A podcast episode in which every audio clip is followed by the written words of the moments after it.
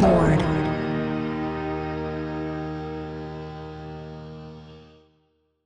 ビルボードポッドキャスト MC の太田です。生竹です。はい、10月に入りましてですね、プロ野球がねもう佳境ということで、我が阪神タイガースが、はい、今2位なんですよ。あ、そうなんですか。はい、そうなんですね。で、今1位がヤクルトなんですけども、今このセリーグっていうのは、はい、ヤクルトと阪神一騎打ちみたいな感じになっててですね、もう残り、シーズンだと20試合を切っているぐらいになってるんですけども、今収録時点では、はい、もうちょっとこの一騎打ちっていうことでね、もう結構まあヤクルトがまあもちろん今1位なんで有利なんですけども、ちょっとこの優勝争いっていうのが結構最後まで、続きそうな雰囲気を呈してるという感じなんですね。もう非常に盛り上がっている今プロ野球なんですよ。まあ、パリーグも盛り上がってるんですけどね。なんか野球初心者で悪いんですけど、はい、なんかヤクルトが1位ってちょっと珍しくないんですか？ヤクルトが最近優勝したのは2015年なんですね。なので6年前ですか。あれですか。そう、6年前に優勝してるんですね。ちなみに阪神が最後に優勝したのは2005年なので、阪神の方が優勝からは遠ざかってるんですね。あ、そうなんですか。最近だと2015年のヤクルト優勝から2016年が広島、17年も広島、18年も広島、19年、20年が巨人っていう感じで、優勝してるんですけども、うん、はい、だからヤクルトからしてみれば6年ぶり、阪神からしてみれば、何年ぶり ?16 年ぶりですか？っていう感じですね。なんかちっちゃな頃のイメージだといつもなんかこう、はい、巨人、中日ドラゴンズ、阪神のこのなんか3チームがすごい首位だったっていう、ちょっとそういうイメージがあったんですけど、ここ最近はやっぱりね、はいはい、それこそ広島だってすごいグーンと来ましたもん。来た時ありましたもんね、一時期ね。そうですね、それが16年から18年ですかね。はい、そうですよね。3連覇ですね。ヤクルトか。あれ古田監督だっけ？古田監督では、今はヤクルトの監督は高津監督ですね。ああ、一時期古田監督兼キャッチャーやってたよね。それだいぶ前じゃないですか。0年代中盤じゃないですかね。そう、もうなんか昔のそれぐらいの記憶です。そうですもんね。そうですもんね。生田さんさっき言ってた阪神と中日と巨人が強かった時代っていうのも0年代の中盤から後半ぐらいだったので、まあ多分そのあたりのイメージが強いんだと思いますけども。そうですね、私の中では。うん、そうですね、はい、変わってきてるということで、はい、そうなんですね。会社的には阪神を応援したいですね。そうなんですね。会社的には阪神コンテンツリンクって会社なのでっていうのはありますけど、私はそれを抜きにして応援してるので、はい、正直今この10月は行っても立ってもいられない感じではあるんで。あ、じゃあ早く終わらせないと。そうです、まあ、今週の金曜日から金土日ですかねが阪神とヤクルトの3連戦でですね、これがもういわゆる天王山と言われるような3連戦になるという感じで、もうチケットも取れないと僕は耳にしましたけれども、はい、結構盛り上がってるみたいですね。今日も試合やってます？今日も試合はやってますね。はい、あ、じゃあ早く見たいですよね。はい、早く見たいです。はい、はい、じゃあ次に早く行きましょう。今日はテンポよく行きましょう。はい、では本日がですね、10月6日ですけども、10月6日に公開いたしましたビルボードジャパンホット100総合ソングスチャートのトップ3をご紹介いただけますでしょうか。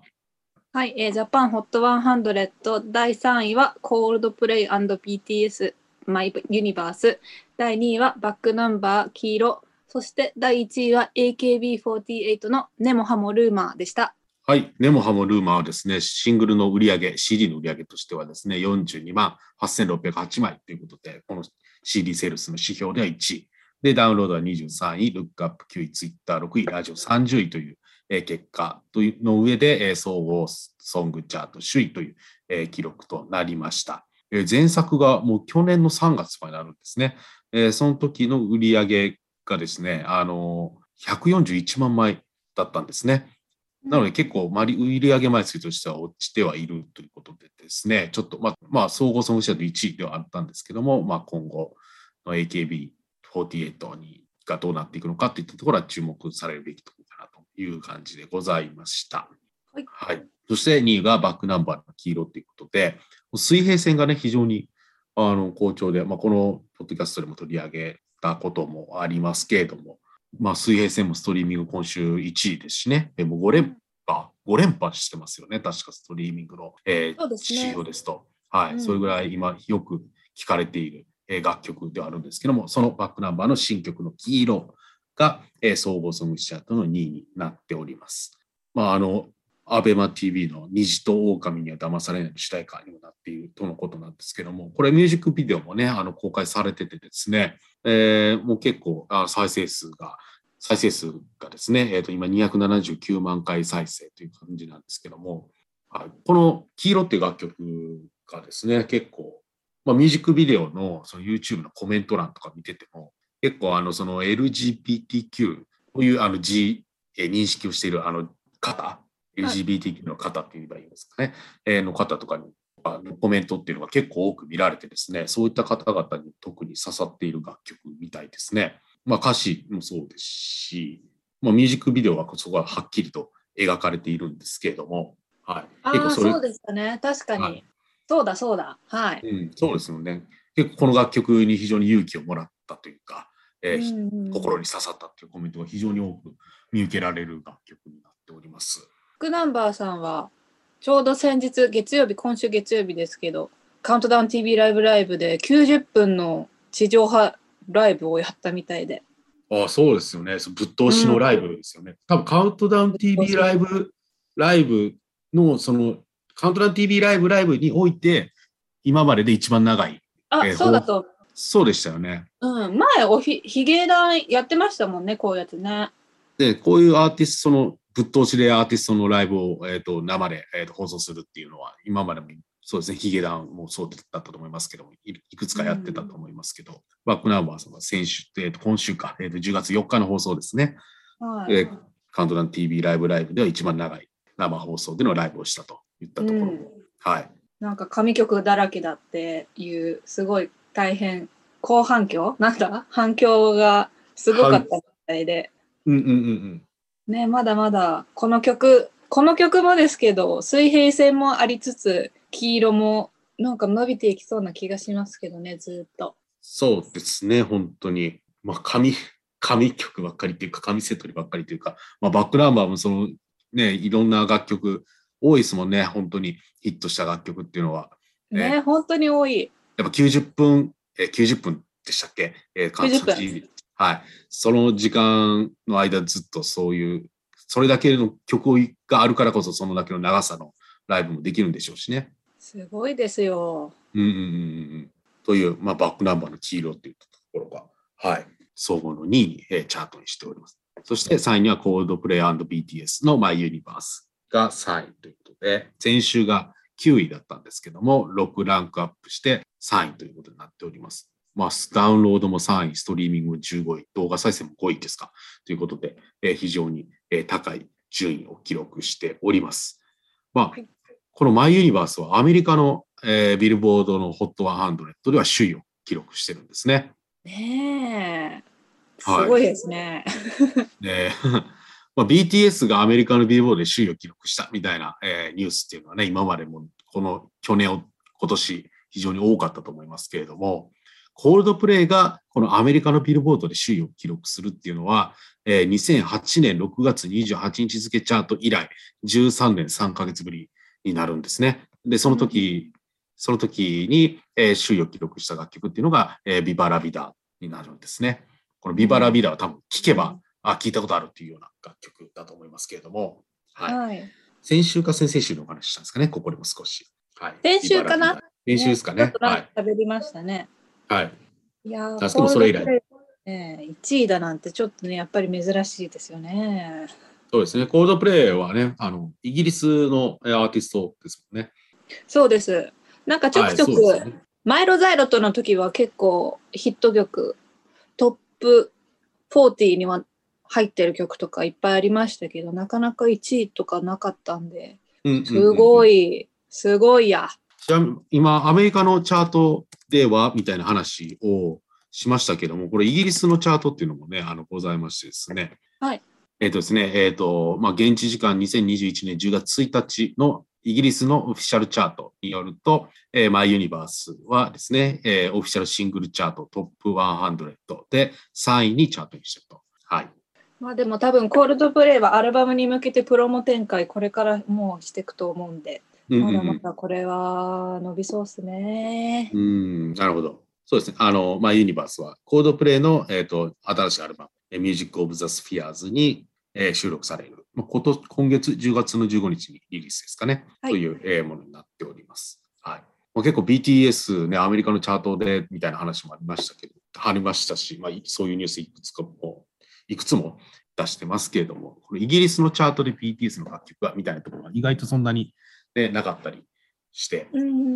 い、なのでこの、まあ、ヨーロッパ、まあ、イギリスを筆頭としたヨーロッパに対して BTS がどう波及していくのかみたいなところっていうのも結構注目のポイントじゃないかなというふうに思いますね。結構ね、そのアジア圏とアメリカ、まあ、北米では結構なんか BTSもう人にその K-POP っていうのを取り上げられてるなっていうのはなんか体感としてねあると思うんですけど、意外とそういう声でヨーロッパはあまり聞かないので、まあ、そういうところに対してどういうふうにね波及していくのかっていうのは、気になるところですね。はい。という、トップ3の結果でございましたけども、まあ、今週、まあ、上位の楽曲で気になるところって言いますと INI のロケティアが、総合の5位にチャートにしております。これは前週が92位だったんですけども、今週5位ということで、まあ、ストリーミングのポイントとかもね、非常に高く獲得してて、ストリーミングの指標では2位を記録してるんでですね、動画再生は1位ですね、を記録してる、楽曲なんですけども、この INI っていうのはご存知の方いらっしゃいますでしょうかね。この INI っていうのはオーディション番組、プロデュース101ジャパンシーズン2初の、ボーイズグループとなっている、そのボーイズグループが INI でございましてですね、その楽曲のロケティアになります。はいはい、プロデュース101のジャパンのシーズン1のから誕生したグループは JO1 ですね。はい、はい、そうですね。JO1 はもう今でもね、今はもういろんなテレビでお見かけするぐらい、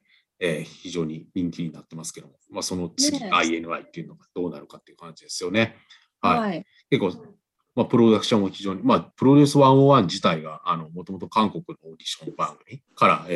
スタートしたものっていうのもあると思いますけど、この INI も一応その K-POP の潮流を組んだというか、そのあたりの眼差しを感じるプロダクションにはなってるんですけれども、非常にストリーミング、動画再生で非常に視聴されているという結果ですね。本当にこういうボーイズグループ、まあ、ガールズグループもそうですけれども、非常にこういうグループが多くなってきましたよね。このオーディション番組初であったりだとかね。ちょっと増えましたね。今年はやっぱり SKY-HI さんのBE:FIRST もありますけど、ありましたね。はい、ありましたありました。ちょっと追わないと私たちも置いてかれてしまいそうなそうですよね。だって今 K-POP のグループだけでもいっぱいいますもんね。だけでもね。そうですね。この前渋谷のタワーレコードに行ったんですけども、はい、そういうもうワンフロアがそうなってるみたいな感じでした。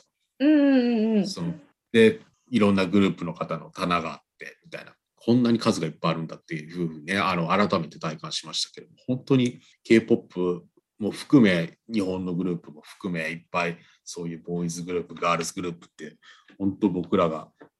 中学生高校生だった10年15年前とかに比べると本当に増えましたよね。増えた気がします。本当に増えた気がするし、なんか芸人のニューヨークさんっていらっしゃるじゃないですか。はい、ニューヨークさんのその YouTube でやってるラジオ聞いててもなんか似たようなこと言ってましたね。本当グループ増えたよねみたいな話してました。本当俺たちが知らないだけで多分ね、その例えばその声優さんのグループとかね、まあ、例えばそういうのもあったりだとかもするし、本当いっぱい増えたよねみたいな話をしてましたけど、僕は大きくうなずいてしまったんですけども、はい。まあ、今回は、はい。そうですね。はい。ということで、まあ、5位、今週の総合5位は INI のロケティアが、チャートにしているという結果でございます。まあ、今週の総合ソングチャートの、まあ、気になる点はそういったところかなといった感じでございます。はい。ではですね、アルバムの方についてですね、今週の総合アルバムチャートのトップ3をご紹介いただけますでしょうか。はい。ホットアルバムス第3位はバンクバンドの相思相愛4。第2位は 2PM のWith Me Again。そして第1位はスノーマンのスノーマニア S1 でした。はい、ということでですね、スノーマンのスノーマニア S1 が総合アルバムの首位ということで、これは CD セールスが84万4729枚を記録して CD セールス指標1位、その他ルックアップも1位ということで、計2巻で総合アルバム首位ということになっております。はい、ということで、まあこのスノーマニア S1 アルバムの中にはですね、グランドオールとか DD とかそういうミリオンセールスを達成したようなシングル表題曲が収録されていたりもするんですけども、まあ、合計では12曲なんですけどもね、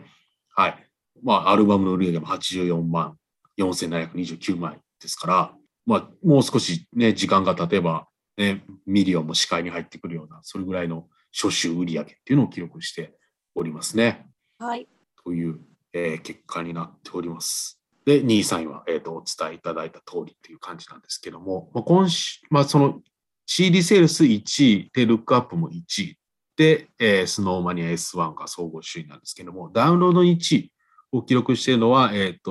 星町彗星の、Still Still Stella というか、アルバムが、こちらダウンロードの指標で1位を記録しております。はい、これ総合の順位ですと4位になっておりますね。この星町彗星さんというのはですね、 VTuber グループホロライブ所属の方でございますので、この本作というのはファーストアルバムになっている作品でございます。はい、という総合アルバムチャートでございます。はい、ということで、まあ、総合ソングスチャート、アルバムチャート振り返っていったんですけども、最後にですねちょっとお知らせということで、12月8日金曜日にですね、 Nextfire を久しぶりに4ヶ月ぶりですかねに配信をすることになりまして、今週の月曜10月4日に出演アーティストさんの発表をさせていただきました。この10月のマンスリーピックアップアーティストはですね、あたらよさんになっております。はい、4人組バンドのあたらよさんに出演いただきます。はい、まあ、配信といたしましては10月の8日の夜8時から、ビルボードジャパンの、TikTok アカウントで配信をしてですね、このあたらよさんの生配信のライブをご覧いただけるということになっております。もちろんTikTok アカウントで配信しますので、今回無料でご覧いただけるものになっております。はい、はい、あたらよさんといえばね、10月無口な君を忘れるっていう楽曲は非常に、まあ、去年から話題となったバンドですよね。はい、うん、とっても素敵な歌声で、当日はすごく私も楽しみにしてますよ。はい、そうですね。まあ、4ヶ月ぶりの配信ということで、6月にNEXTFIRE のフォーアバースペシャルをやって以来ということで、まあ、4ヶ月ぶりとはなるんですけど、またね、今後11月、12月とかもね、やっていこうというふうに思っておりますので、まあ、今回のあたらよ含め、あたらよの10月あたらよですけども、まあ、それ以降の月にね、ぜひお楽しみにしていただければなというふうに思いますので、まずは10月4日の夜8時から、ビルボードジャパン TikTok アカウントで、NEXTFIRE あたらよの生配信スタジオライブをご覧いただければなというふうに思いますので、ぜひよろしくお願いいたします。はい、お願いします。はい、ということで、ビルボードポッドキャストでございました。ではまた来週もお聞きいただければと思います。それではさようなら。さようなら。